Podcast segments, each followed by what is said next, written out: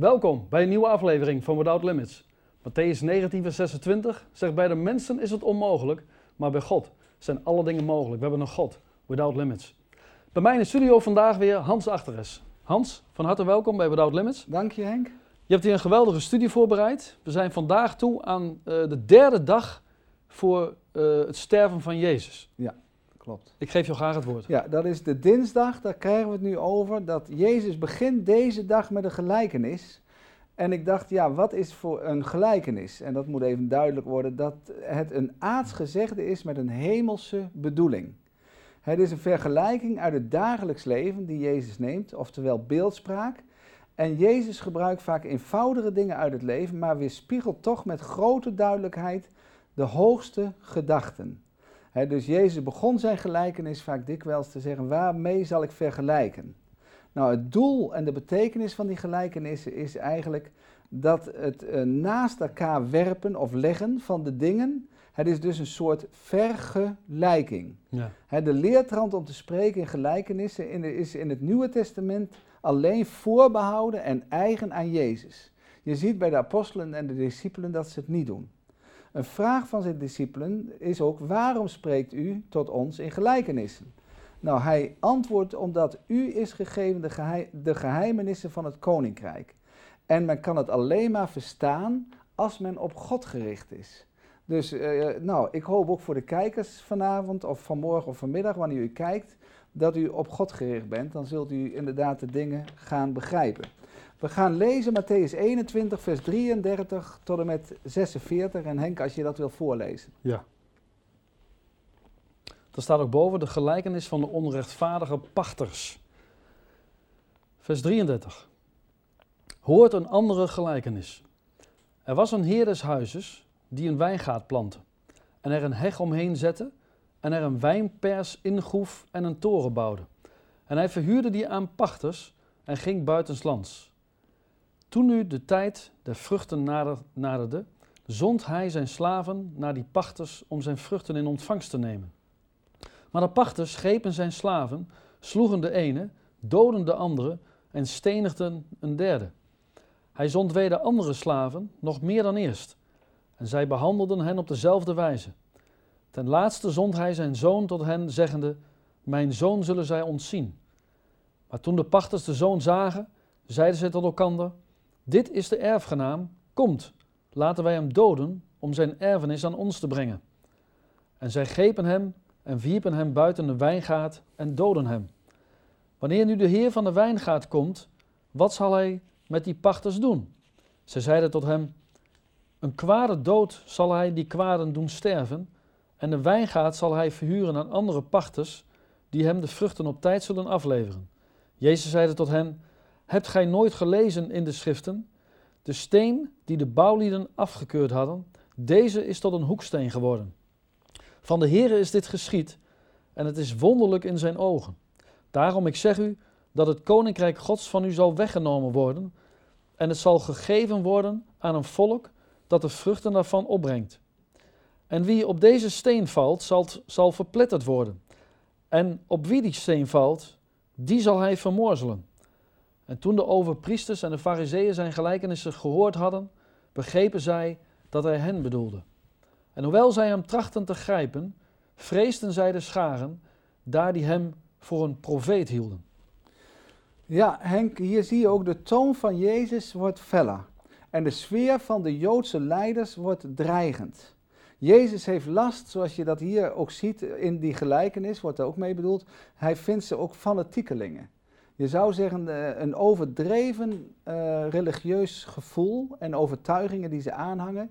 Men zou kunnen zeggen, op grond van hun vormen en regels zijn ze inderdaad godsdienstwaanzin. Ja. En uh, het is op, op een gegeven moment, zoals Jezus het ook zegt, een enge secte geworden. Een exclusieve godsdienst. En ze willen daar niet van afwijken. En ik heb altijd geleerd, en dan pak ik maar even mijn schoen. Kijk, een puntschoen is het, maar er zit altijd heel veel leer onder de schoenen. Ja. Nou, zo moet je er soms mee ah, ah, omgaan als er te veel leer onder de schoenen zit. En de duivel is er soms ook mee bezig. Daarom, een puntschoen, geeft die duivel maar eens even een goede schop, bij wijze van spreken. Want uh, ja, dat merk je inderdaad. dat uh, het blijkt ook dat Jezus heeft zelf gezegd, ik ben de weg, de waarheid en het leven, maar uh, dat het op een gegeven moment bloedzuigers zijn. De gelijkenis die je aan ons hebt voorgelezen, waarin duidelijk is dat de koning inderdaad uh, de wijngaard beheert, maar hij stuurt zijn slaven naar de pachters toe. God zond inderdaad zijn mensen tot Israël. He, er staat in vers 34 van die gelijkenis, hij stuurde zijn slaven. je kunt zeggen in het Oude Testament zijn profeten. Maar wat deden ze met die profeten? Ze doden hem. Daar staat in vers 36, hij stuurde dan andere slaven en een andere slaaf. Denk aan Johannes de Doper. Nou, we weten hoe het einde zelfs was van Johannes de Doper. Ten laatste stuurde hij zijn geliefde zoon, staat er. Ja. En uh, nou, we weten ook zometeen over drie dagen wat het einde is van Jezus. En uh, ja, dat, dat is, uh, blijft toch een, een onvoorstelbare moeilijkheid. Dat de zienswijze van de Joden was onaanvaardbaar voor Jezus. Maar waarom hebben sommige mensen zo'n hekel aan, zeg maar, ja, Gods gezondenen, hè, aan, aan Gods ambassadeurs? Ja, zij vinden dat als dat niet strookt met hun visie, de zienswijze van de Joden, zij vinden inderdaad die profeten, om het zo uit te drukken, Johannes de Doper en Jezus, vonden zij, eh, om, ondanks dat zij een waarheidslievende boodschap brachten, vonden zij het olifanten. Die inderdaad door de kast heen gingen, maar dan de kast van hun. Ja. Hè? Uh, ze vonden ze rebellen. Ze vonden ze potenzagers. Dus die waardoor hun inderdaad ja, op de grond kwamen te zitten volgens hun. En zij vonden dat ze de wet van Mozes buiten zijde stellen, dus terzijde stelden. En dan staat er hier in vers 42 dat Jezus zelf zegt: Heb gij nooit gelezen de steen, en dat is dus een goddelijke steen, dat blijkt dus Jezus te zijn, die de bouwlieden afgekeurd hadden, deze is tot een hoeksteen geworden. Ja. Dus het is een goddelijke hoeksteen en die hebben zij verworpen. Maar God laat niet met zich spotten. Je kunt niet zomaar om een goddelijke hoeksteen heen. Wat blijkt de zoon van God te zijn? Wat blijkt de geliefde te zijn? Er zullen gevolgen zijn. Hij zegt in vers 43, omdat zij de hoeksteen, de zoon, de geliefde zoon, verworpen hebben, wat ook in de gelijkenis naar voren komt, zegt Jezus daarom, ik zeg u, hij zegt dat tegen de Joden, dat het koninkrijk van God van u zal weggenomen worden. Ja, dat vond ik en ook opvallend. Ja, ja. En het zal u gegeven worden, het zal, sorry, en er staat, en het zal gegeven worden aan een volk dat de vruchten daarvan opbrengt. Ja, ze hebben de hoeksteen verworpen. Er zijn gevolgen. Het wordt aan de anderen gegeven. En wat is nou het bijzondere? God heeft gezegd, ik geef het aan de heidenen. Ik geef het aan alle mensen buiten Israël die mij aanhangen. Hun zal ik het heil geven. En dat niet alleen, maar ook de heidenen worden evangelisten, worden verkondigers van het blijde evangelie.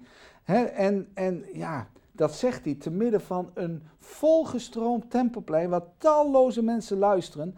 En de boodschap van die gelijkenis, en wat ik net uitleg, dat werd op een gegeven moment naar aanleiding van die gelijkenis, dat zij de profeten doden, min of meer Johannes de Doper, geen, op, op, op Johannes de Doper geen acht sloegen dat zij Jezus Christus zouden doden, daar, daar zal het op uitdraaien, worden ze dus woest, wild en bij wijze van spreken hebben, hebben zo'n houding ten opzichte van Jezus en ze keren de rug naar Jezus toe.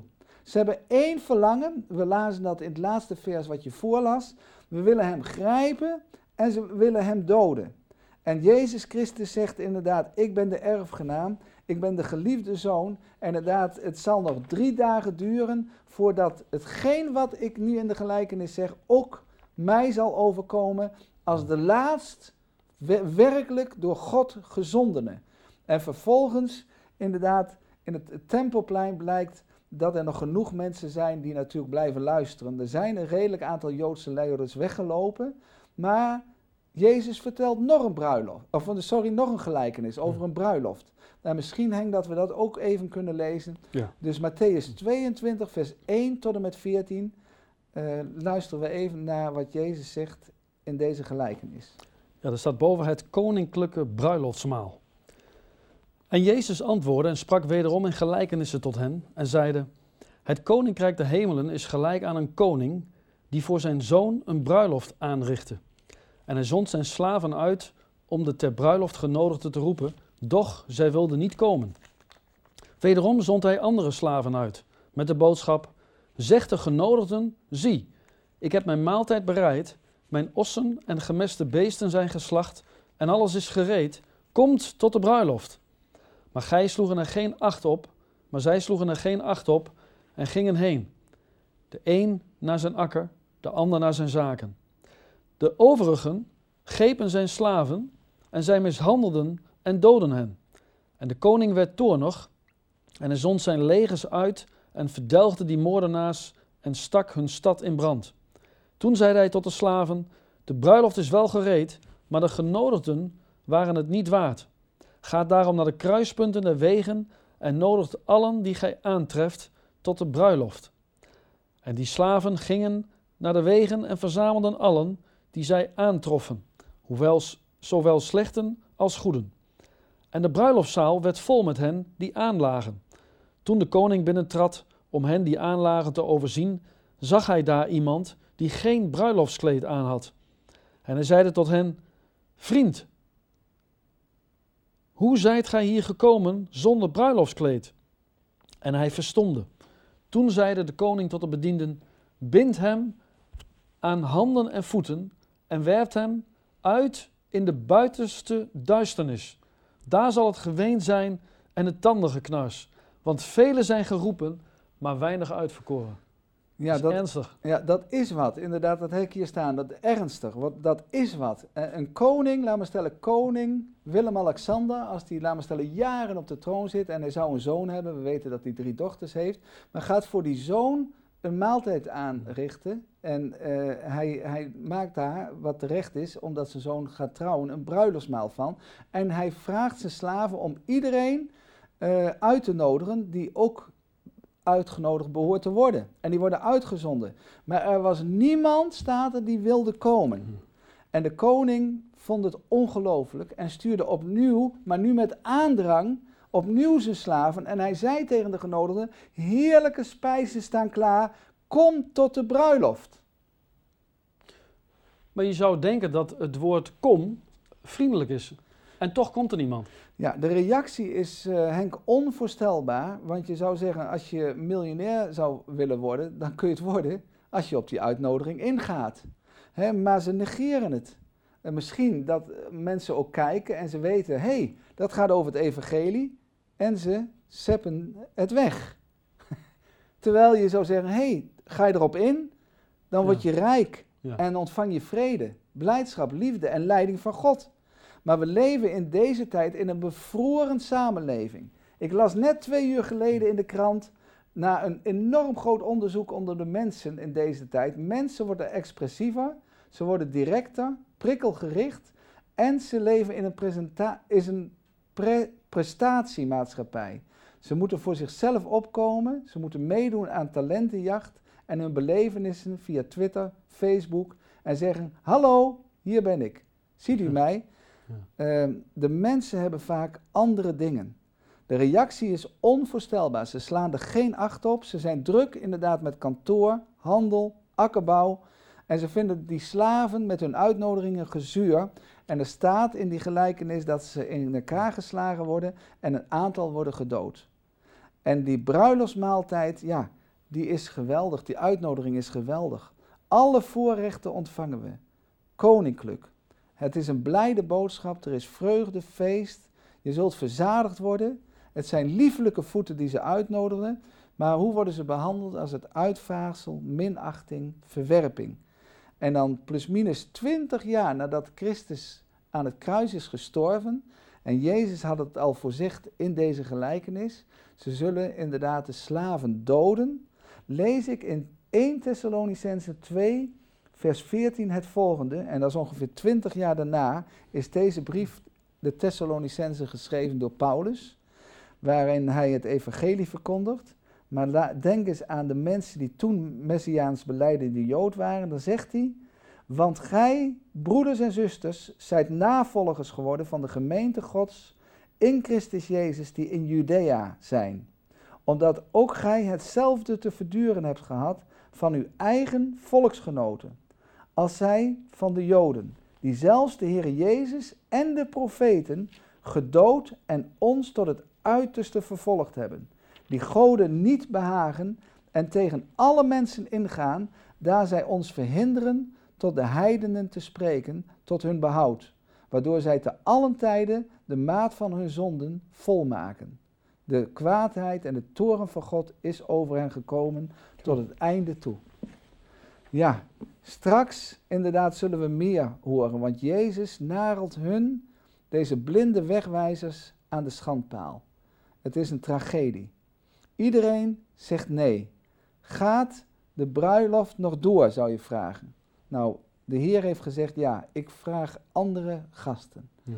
Hij zegt van, ga maar vertellen, nodig ze maar uit, ga naar de kruispunten van de wegen en allen die je aantreft, dat is mooi hè, geen aanzien des persoons. Ja. Iedereen die je aantreft, die je zo tegenkomt, die je zo ontmoet, van allerlei slag, ongeacht hoe ze zijn, mensen die misschien daar zelf nooit aan gedacht hadden, ongedacht, onverwachts, zijn welkom. En de boodschap is als je komt, geniet.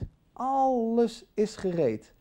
En de Heer zegt alleen maar, en ook tot u kijker, van gelooft. Indien u gelooft, dan zult u zijn heerlijkheid zien.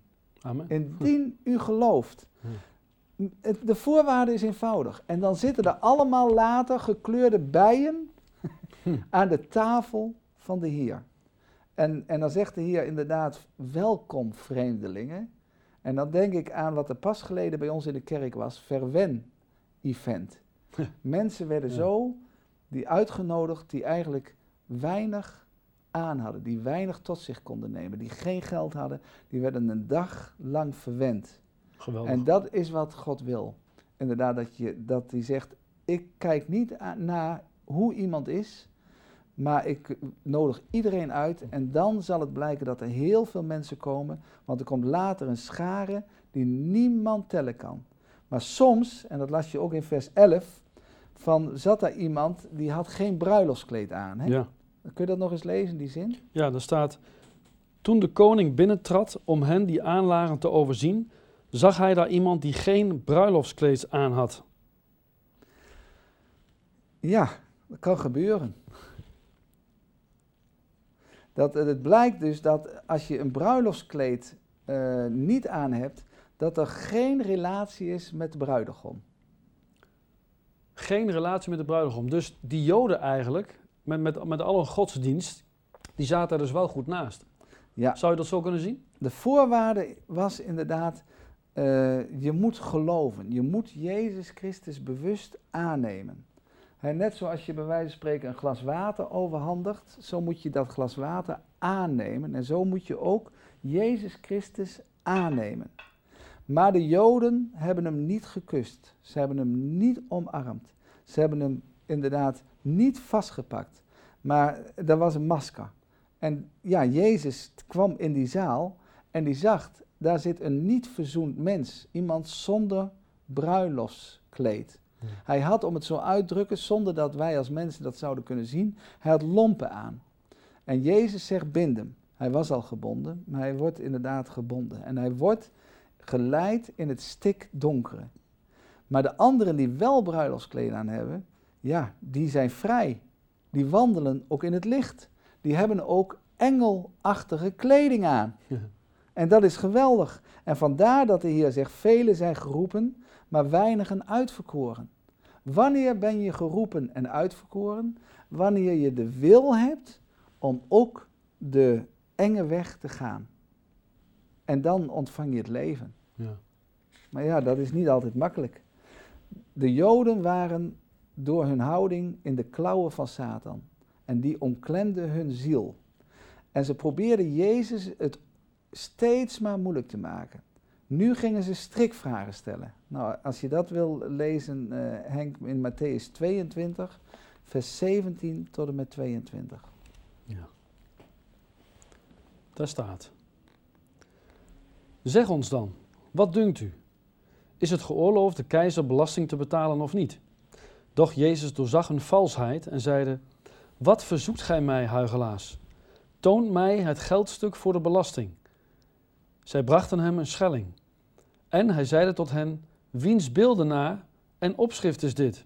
Zij zeiden, van de keizer. Toen zeide hij tot hen, geef dan de keizer wat des keizers is, en Gode wat Gods is. Toen zij dit hoorden, verwonderden zij zich en zij lieten hem verder ongemoeid en gingen weg. Ja, dus Jezus die, die vraagt gewoon als een meester aan de leerling, dus ze moesten heel onderdanig van, geef mij eens een munt. Nou, dan zien ze het beeld van Caesar Tiberius, een keizer. En hij zegt, nou geef inderdaad de keizer wat is keizers en Gode wat Gods is. Met andere woorden, ja, het beeld van God. Eigenlijk is Jezus het beeld van de onzichtbare God. Ze keken in zijn gezicht. En daarnaast wil hij eigenlijk zeggen van je moet aandacht geven aan het monetaire systeem, geld geven, en aan het geestelijk leven. Dat is de vraag als ze dat echt deden. Hij onderwerpt zich daarmee aan de Romeinen, maar hij wil ook zeggen, laat dat beeld van God eens zichtbaar worden in jullie. Maar ja, dat ontbrak. Ja. En uh, ze hadden alweer een tweede strikvraag klaar. Uh, een ingewikkelde over de opstanding met iemand, uh, een vrouw die met vijf verschillende mannen getrouwd was, waar, hoe, dat, hoe die later zou eindigen. Ja. Nou, dan zegt hij van, kennen jullie de schriften niet, want we zullen aan engelen gelijk zijn. Ja. Dus wij worden aan engelen gelijk. Nou, dat is soms wel eens prettig, want nu moet je nog in beweging komen, denken, hey, ik moet naar die deur. Maar ik denk als je later denkt, hey, ik wil bij die deur zijn, dan ben je er al. Maar goed, dat is mijn gedachte. En er staat geloof ik ook ergens dat er geen huwelijken zijn in de hemel, hè? Nee, precies. precies. Dus dat, dat staat ook in de Bijbel.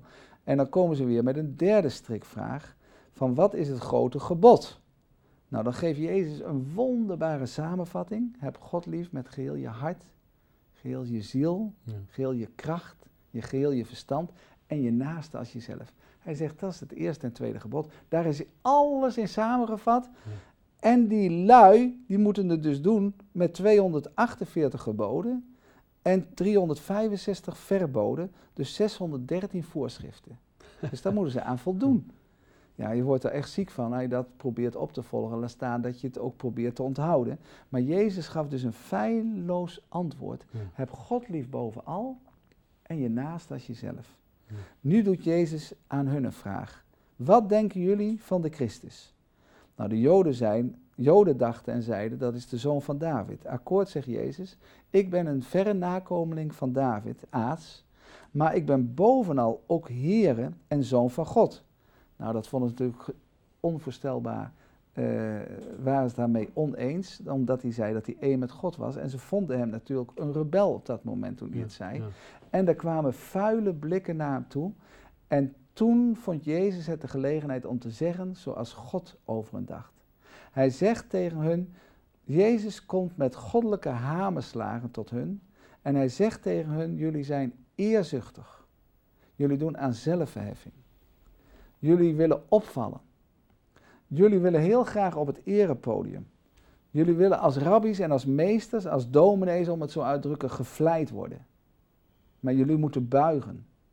Jullie hebben heel veel regels, maar daar lopen de mensen krom van, van al die regels.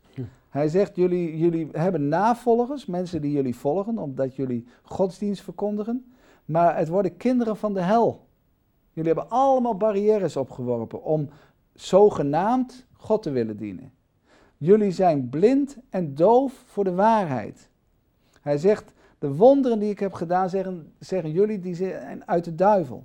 Jullie zijn jaloers en jullie hart is overeenkomstig een slangennest. Hij geeft ze er wel van langs. Ja, nou absoluut. Dat is radicaal, hè? Ja, en, en, en, en ze koken natuurlijk van woede. En ze zijn aan de grond genageld, ze voelen zich geschoffeerd. En inderdaad, het is een donderpreek. Maar Jezus gaat gewoon verder. Hij zegt, jullie zijn huigelaars. Jullie zijn herders met dikke buiken. Ja. Jullie zijn uiterlijk gericht. Jullie, jullie innerlijk is vol doodsbeenderen. Hij zegt, en zelf, jullie zijn zelf vol wetsverachting. Ja. Terwijl een ander leert. Jullie zijn ook vol onreinheid. En de Satan, die heeft zich in jullie gevestigd. Dat zegt hij. En dat monster, de Satan, is jullie aan het mobiliseren tegen God, tegen zijn werk, tegen zijn waarheid, tegen zijn wil. En hij houdt ze Gods spiegel voor. Het oordeel van God nadert, zegt hij.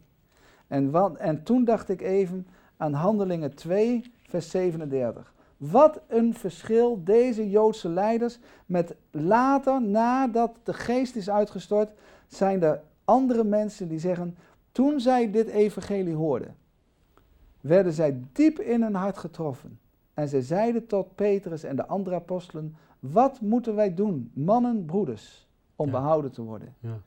En hij zegt, bekeert u, En laat u dopen. laat u dopen Ja. en ge zult de gave van de Heilige Geest ontvangen. Ja. ja, Hans, ik ben zelf een boek aan het lezen dat heet eh, De andere kant van Jezus. En hier hè, zien we ook de andere kant van Jezus. En de waarheid, ja, doet soms pijn. Ja. Ja, toch? Die, die, je, die, die mensen, die menigte die daar is, die, die luisteren ademloos. Die stem van Jezus is God en is een tweesnijdend zwaard. Alles klopt. Zijn ogen zijn als vuurvlammen. En Jezus inderdaad is hier tegen de gevestigde orde. Jezus keert zich eh, tot het volk als een soort laatste vaarwel. Hij spreekt niet meer laat.